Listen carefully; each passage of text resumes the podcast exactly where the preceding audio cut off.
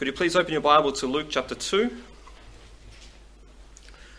And, uh, this morning we're going to uh, consider Anna, and uh, the title of the sermon is Lifelong Loyalty to the Lord.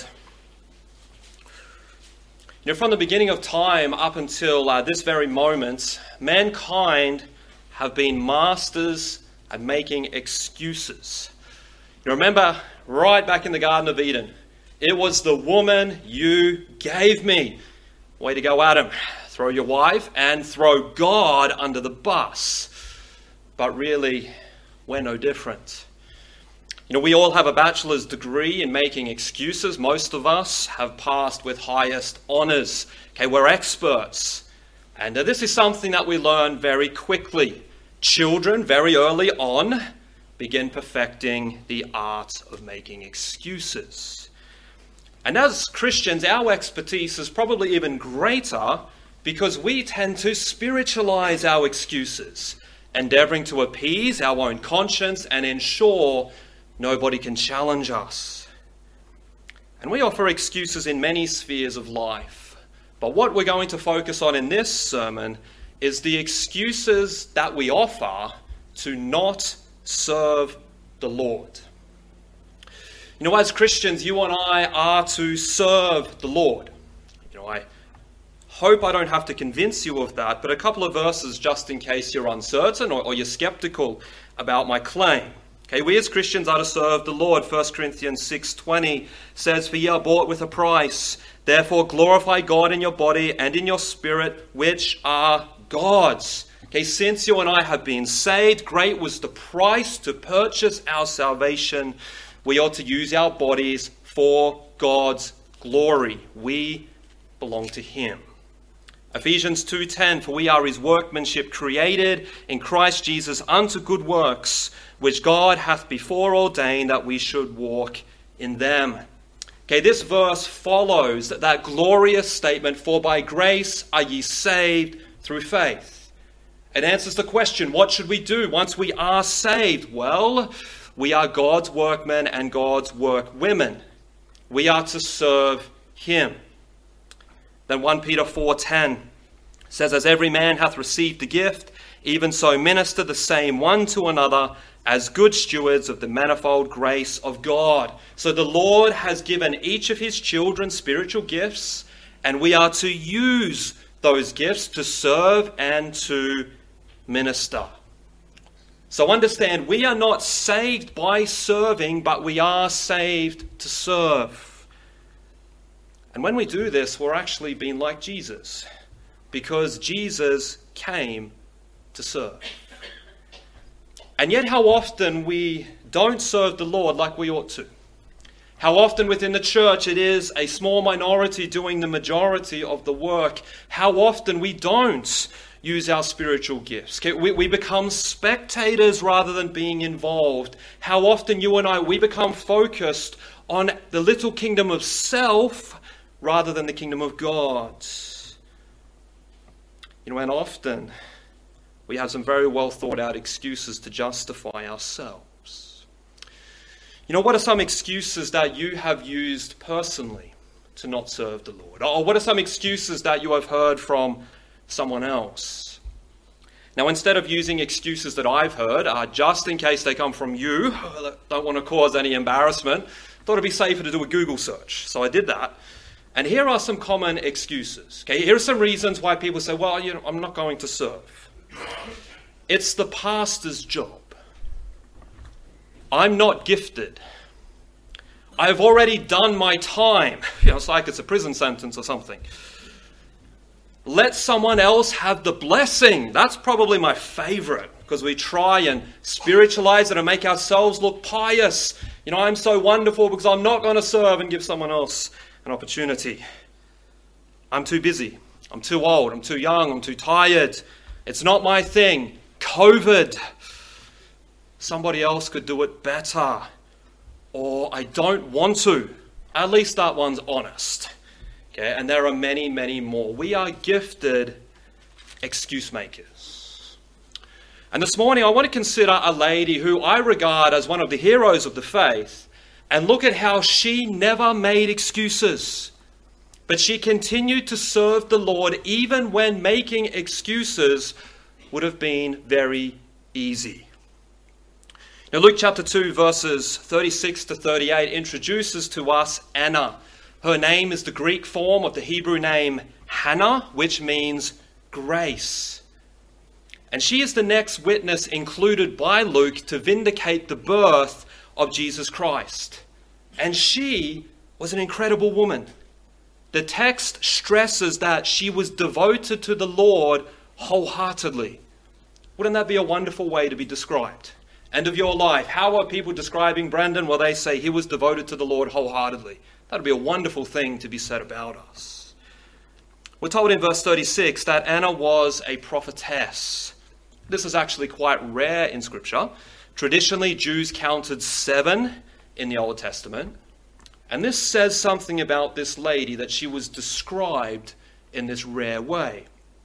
But it leads to an obvious question. What was a prophetess? Well, she was not necessarily given revelation by God, nor did she necessarily predict the future, but rather God used her to speak his words. Okay, the word prophetess designated a lady uniquely devoted to declaring the word of God. Anna may have been a teacher of the Old Testament to other women, or she may have simply had a private ministry in the temple offering words of encouragement and instruction. Now, what we do know, according to verse thirty-seven, is that she was always at the temple. It says she departed not. Now, perhaps this means that she lived in one of the small rooms at the temple. That's possible. But even if she didn't, whenever the temple was open, you could bet that Anna was there. We would say she never missed a meeting. She was known to be a lady of prayer. She would minister the word whenever she had the opportunity. She was incredibly faithful. She was incredibly devoted. Okay, and don't miss the obvious point about this lady. She didn't miss Jesus. Most of society did, but she didn't. Okay, she had been looking for redemption in Israel, verse thirty-eight. Okay, this lady, she was full of messianic hope, like most Jews. She knew the scriptures. She, she knew the promises of the Old Testament, and she longed for Messiah. Her hopes, her dreams were full of messianic expectation. She understood that salvation from sin depended on the coming of Messiah. But the thing with Anna is that she didn't miss Jesus. She didn't miss the Messiah like so many others, but rather she was one of the first key witnesses who knew and understood the significance of Jesus' birth. And this says much about this hero of the faith. She devoted her whole life to her Lord. And towards the end of her life, she was blessed to see the one in whom she hoped. And Anna has much to teach you and I about lifelong loyalty to the Lord. Okay, there are four lessons for us to observe from her example about serving the Lord, and these will combat many of the excuses that we offer to justify our failure to serve. So the first lesson is the difficulties of life shouldn't stop us from serving the Lord. You know, Anna did not have an easy life. She endured great loss and heartache. She was a widow and had been a widow for a very long time. The text says that Anna was of a great age and had lived with her husband seven years from her virginity, and she was a widow.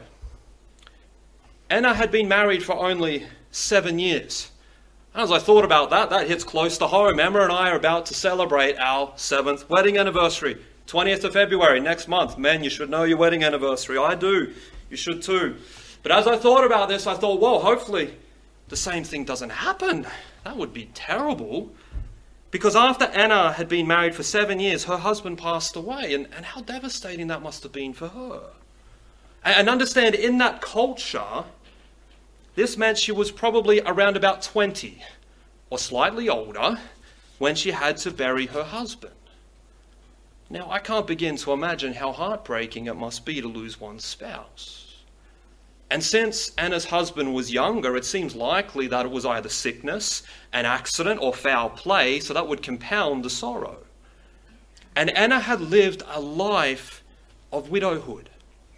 And understand, this was an extremely difficult existence. It virtually guaranteed a life of extreme poverty.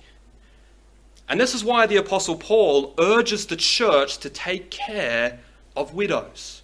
Now understand, this is still binding on the church. James tells us that pure or genuine religion, what does it do? It cares for the fatherless and the widows. But there were particularly great needs for widows in the early church. And hence the church had a responsibility to care for them, especially if they had no family to support them. So for Anna, being a widow, especially at such a young age, was an immense trial. And this would have been compounded because it also seems that Anna had no children. And this was a tremendous burden, especially in a Jewish society. Okay, the Jews viewed children as a visible representation of God's favor and viewed those who were unable to have children as being cursed by God, and that it must be because of some great sin in their life. Now, please understand, that's false theology. That's not biblical. Infertility is a devastating result of sin in general, not necessarily individual sin. Okay, it is a consequence of the curse, and it's a vivid reminder to us that everything is not okay, and that we desperately need a Savior. And yet, due to the time that Anna lived, no doubt she was the victim of much stigma and of many unkind thoughts and words. And yet, despite the difficulties, she continued to remain devoted to the Lord. Now, she served faithfully her whole life, even though her life had been plagued with trials and trouble. She didn't walk away from the Lord just because things didn't go to plan. And we learn at least two things from this. Number one, being a Christian and even serving the Lord faithfully doesn't mean your life is going to be smooth sailing. Jesus doesn't promise us a life of ease and comfort. Understand that when you become a Christian, you don't become immune to trials and troubles. It's not as though you're given some kind of vaccine. That means your life will be really, really easy. But you know, here's the thing. Jesus lived this life. And he didn't live a life of ease and comfort. He endured great afflictions. And not just at the cross. That was the culmination. His whole life was riddled with difficulties. And our lives too will be difficult. Okay, the Bible doesn't promise health, wealth, and prosperity. That's a false gospel. You and I are not guaranteed that things will work out how we want. Serving God doesn't assure ease and comfort. Okay, we don't get a heavenly existence now because this is not heaven. That's the first thing we learn. Second thing, we're not to give up on God when we face difficulties. Okay, this is not an acceptable excuse. And yet so many Christians become bitter, become angry, and they stop serving the Lord because of the trials and troubles of life. And it's as though we think, you know, God, how dare you? Look at everything that I have done for you, and this is how you treat me. My friend, that's very foolish thinking, because God owes us nothing, and he's free to do as he pleases. That's his prerogative as God. So my friend, the difficulties of life are not a justifiable excuse to stop living for the Lord, to stop serving him. Look at Anna. Great was her loss, yet she remained devoted to her Lord. And even more so, look to Jesus. Jesus served God the Father perfectly, and what was the result? Okay, it was the cross. And that is often the way. Life will be hard, but that's never an excuse to stop serving the Lord.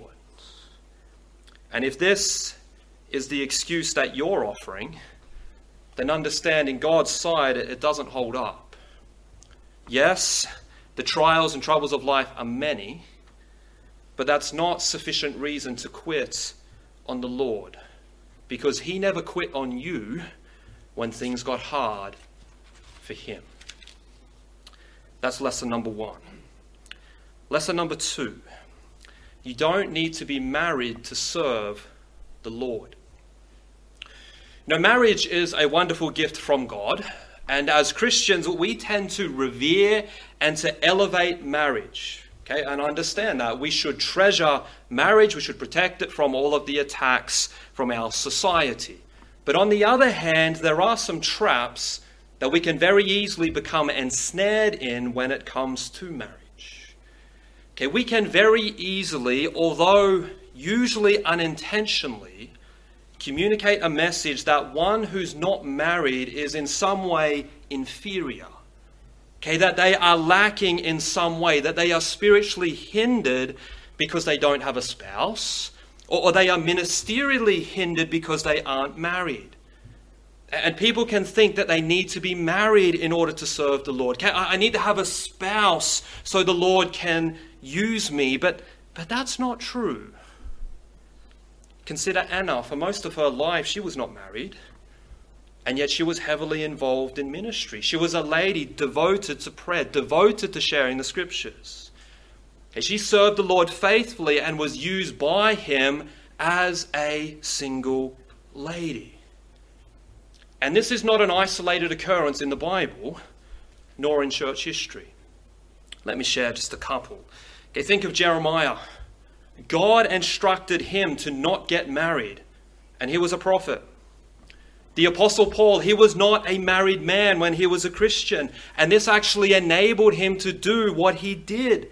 In fact, marriage would have actually restricted his ministry capabilities. Imagine poor old Missus Paul sitting at home, worried, sick constantly. Where is he? What's happening?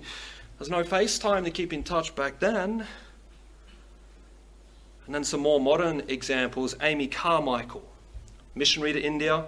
Served the Lord for fifty years, become a mum to over a thousand girls, rescuing them from spiritual and moral harm. She was never married.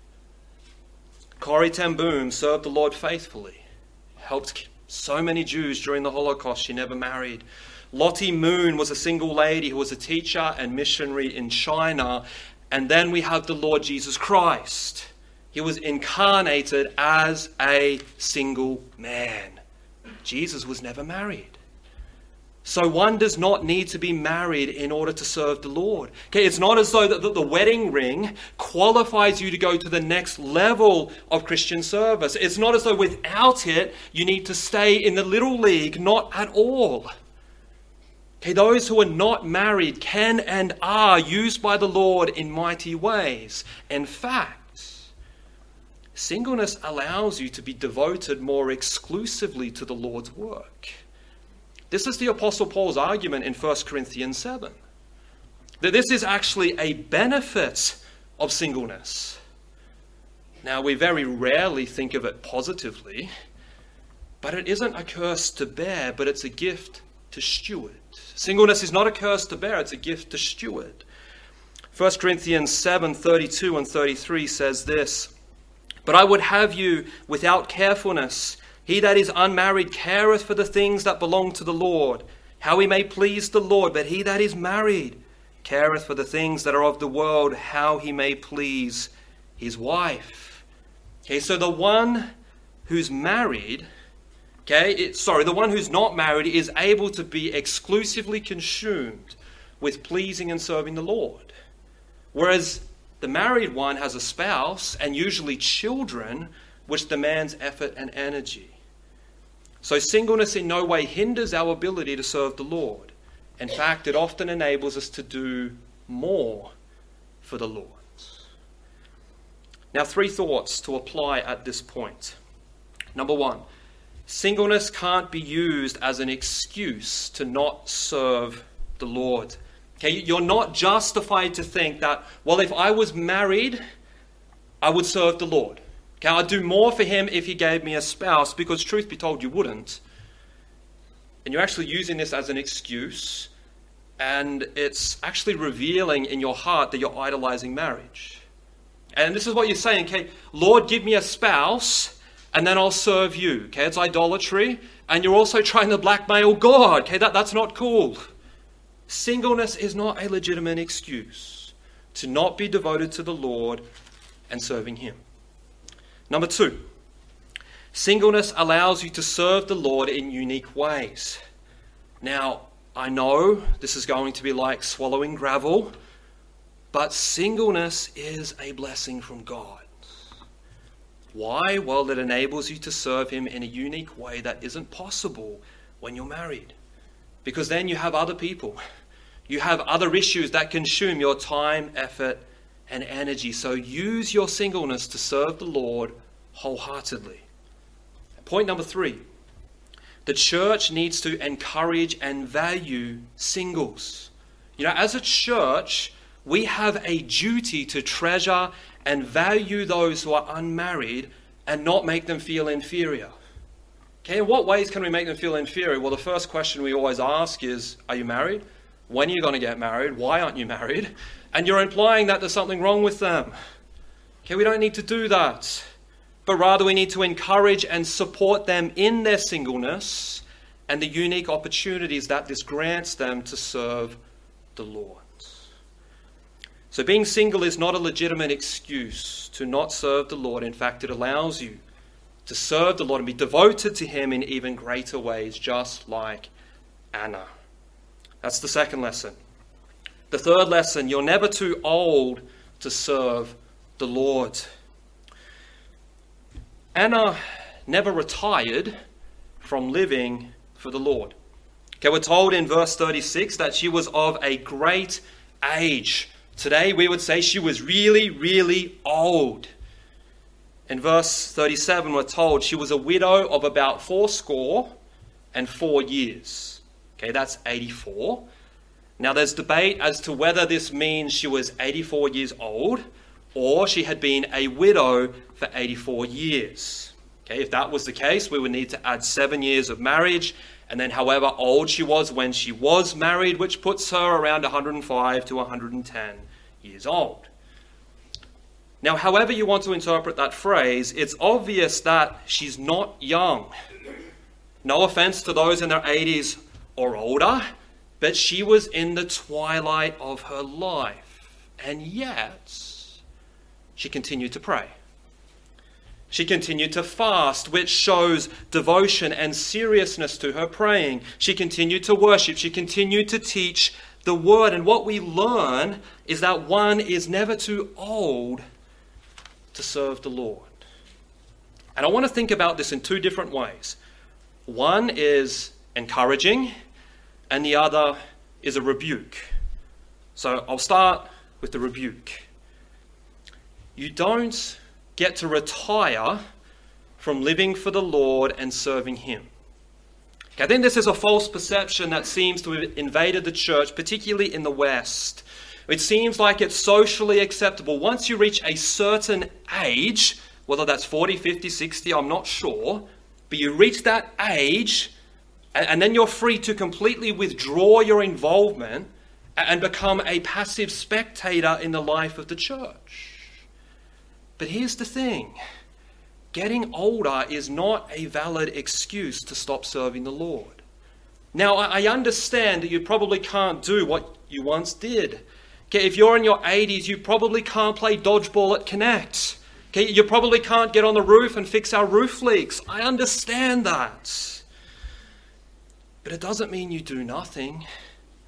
Okay, that there are vital things that you can do. Okay, you're not free to just sit back, let the younger folk do everything, and then the only time you speak up is to criticize. Okay, age is not a valid reason to stop serving the Lord. How you do it, that will change, but you never retire from living for the Lord or serving Him. Whether you're forty, fifty, sixty, seventy, eighty or older, okay, you're not just to give up on serving the Lord because you have reached a particular age. So that's the rebuke. Now for the encouragement. Please understand that you're never too old to play a key role in the church. Please understand that we need you Okay, this is coming from me. I'm still a young man and I need you. Okay, I, I need you ministering to me. I need you speaking into my life. You have much to offer. Okay, you're, you're not useless, even if that's the message society shares. Your wisdom, your experience, your life skills, they're invaluable. And our church needs you to be active. You know, my friend, shame on the church if we shut out our older members, because they're gifts from God who have much to offer, and the church will be weaker without older saints. We need to understand Christianity is not just a young man's religion. So we who are younger need to ensure that we don't exclude or diminish those who are older, but respect and treasure them. Because the older saints are a vital ingredient if a church is to be fruitful and healthy. So no matter your age, you're needed. You have a role to play. Like Anna, you're never too old to serve the Lord. Now perhaps you're thinking, well, what can I do? Well, here are some suggestions. I've just got three. I'm sure there are many more. Number one, pray. Pray. Okay, this is something you can do no matter how old you are. Pray, pray, pray. God's work advances through the prayers of his people. So pray for the church. Pray for our ministries. Pray for the leaders. Pray for individuals, for marriages, for parents, for children. Okay, it's true we all need to be praying, just like Anna. But if you're older, okay, you can certainly be devoted to the ministry of prayer. Number two, discipleship. We who are younger need older people helping us. We who are younger need older people helping us. Now, I know we who are younger may not always acknowledge it, but here's a little secret. I work with the young people. It's my great privilege. Most of them talk to me. And I've heard numerous times, not once, not twice, but more, that the younger people are craving for senior saints to invest in them. That they want older people to pour into their lives. Do you know that's why they organize the church suppers? That's what they want. The question is, will you give it? Okay, will you talk to the younger people? Will, will you seek them out and help the young folk? Will you invest in them? And you know, this is not just my ideal, okay, what, what I want the church to look like. This is what the Bible teaches. Titus chapter two and verse four, we see that the older women are to teach the younger. Okay, all, all those who are younger need spiritual parents and grandparents in the church. We need your wisdom. We, we need your experience being poured into our lives. Okay, I know that I need your help. I need your help to be a better husband, a better father, a better pastor, a better Christian. Okay, and this is integral for the church to flourish. We need to be investing in those that are younger than us. And then number three, okay, this is quite broad, use your spiritual gifts. Okay, this will vary from person to person. Okay, but your spiritual gifts are not like a carton of milk that has an expiry date. Okay, your gifts don't become obsolete just because you reach a certain age. Okay, you're still part of the body, which means you have gifts and you need to use them. So whether you need an encouragement or a rebuke, I'm not sure, but you know your hearts. But understand, age is never a legitimate excuse to not live for the Lord and serve him. And please understand, our church needs the mature saints to be involved. Yes, there'll be some things you can no longer do, but it doesn't mean you just sit in the pew as a casual observer.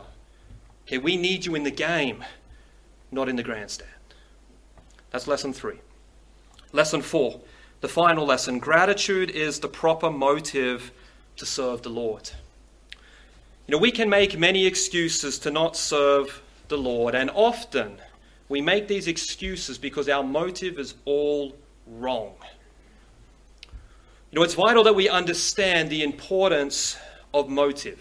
Okay, it's true, we need to be doing the right thing, but we also need to do it for the right reason or the right motive. God judges not only what we do, but why we do it.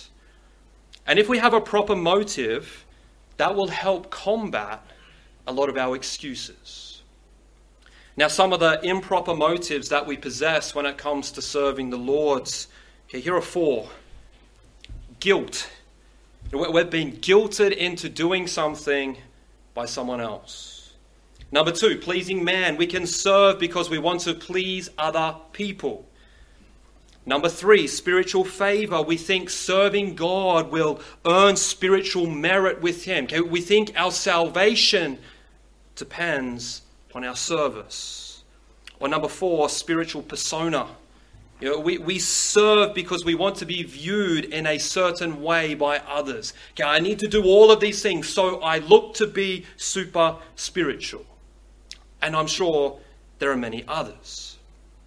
Now, the answer okay, is to not just give up on serving because our motive is wrong. So, well, hey, Brandon, my motives are all wrong, so I'm not going to do anything. That's not the answer. Okay, the answer is to get the right motive. Question, what is the right motive?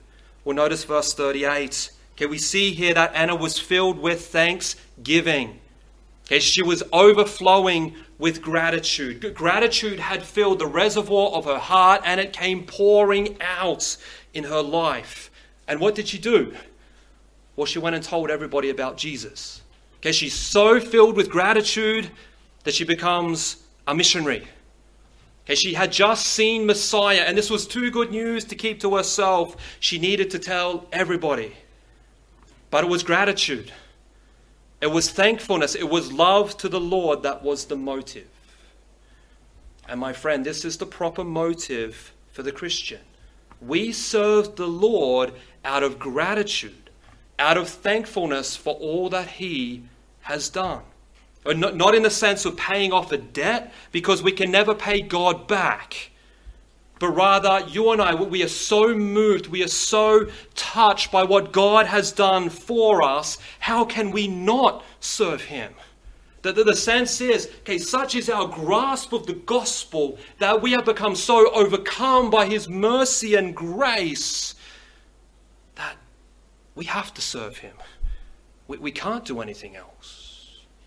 As Paul put it, as I shared at the table, I beseech you therefore, brethren, by the mercies of God, that you present your bodies a living sacrifice. Okay, in light of all that God has done for us in the gospel, it's our reasonable service to serve him.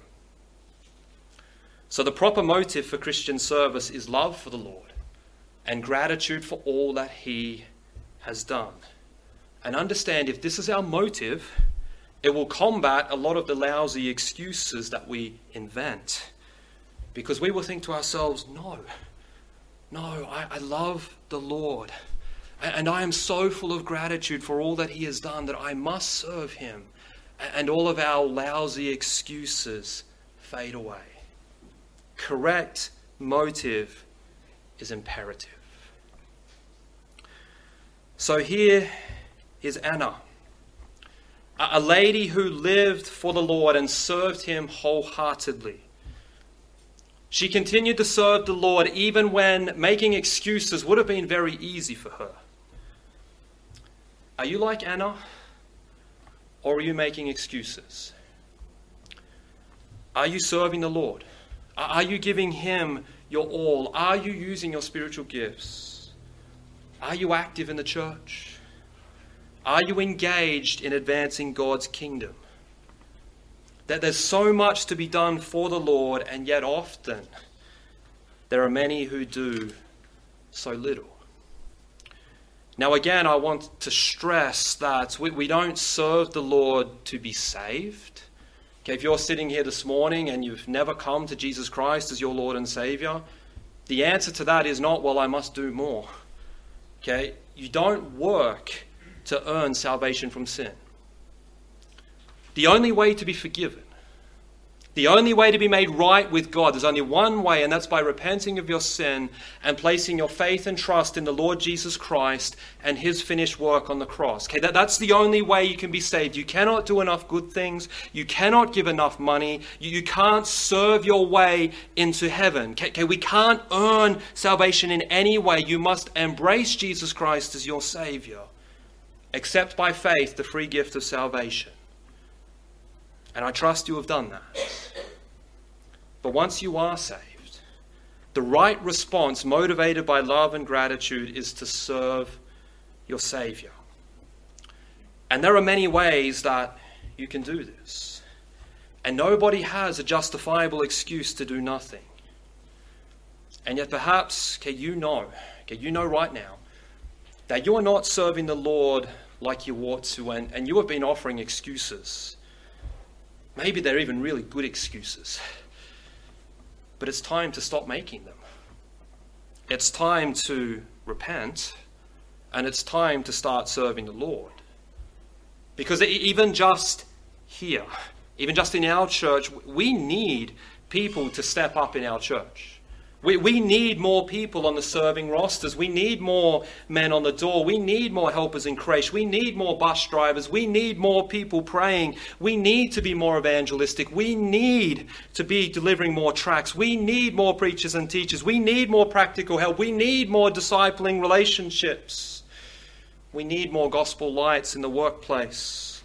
We need to be sharing the gospel with our neighbors more. We need to be using our gifts and talents, and so on and so forth.